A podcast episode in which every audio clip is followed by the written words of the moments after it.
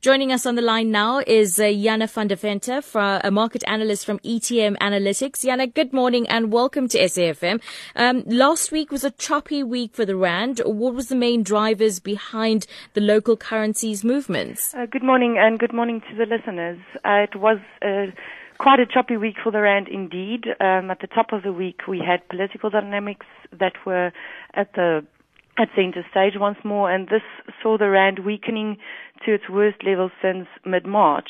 So what we've seen in recent months is that the rand is quite uh, vulnerable to the political environment. We've had some unfavorable developments or, or you know, adverse developments on that front, which drove the rand weaker. And this is also, it also triggers quite significant um, outflows from the bond market last week. Mm. Um, the rand is extremely vulnerable to to what's going on in the political environment, and it is quite important that we find uh, or that we see a stabilization here uh, to avoid you know, further or to prevent investor sentiment from staying quite subdued towards South Africa. Uh, in terms of other developments driving the rand last week, we had uh, central bank uh, dynamics that were also in focus we had the U.S. Federal Reserve release their minutes from their meeting in April, and what this showed us the probability of more interest rate tightening in the U.S.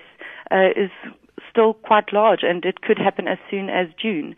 And this then saw that emerging market currencies uh, sold off quite aggressively after that, we had the SARB with their interest rate decision, and even though they decided to hold hold off on hiking interest rates further for now, um, providing some breathing room for the consumer, risks still exist for them to tighten further in the months ahead.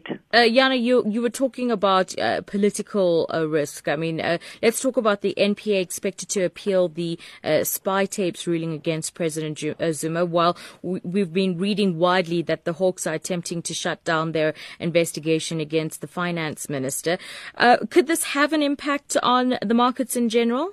I think it could have an impact indeed, especially if we consider the latter, the Hawks, the, these reports suggesting that the Hawks could shut down their investigation against uh, Finance Minister Gordhan.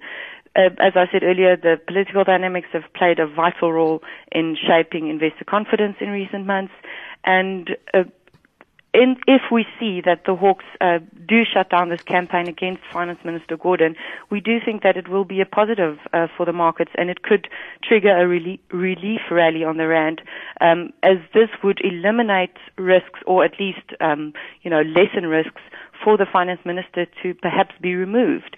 Uh, if you consider the events that occurred in December and the widespread uncertainty that it's sent rippling across South African markets uh, when uh, former finance minister Nene was removed, the markets have been extremely jittery about there potentially being, you know, that finance minister Gordhan is maybe facing the same, um, you know, the same outcome. And if these risks are eliminated, we think it will definitely be a positive development for the market. Mm. Uh, in terms of President Zuma, we doubt that this will have a, a very big impact on the markets immediately, but in the months ahead, as we see this whole um, saga unfolds, it could also generate volatility on the market.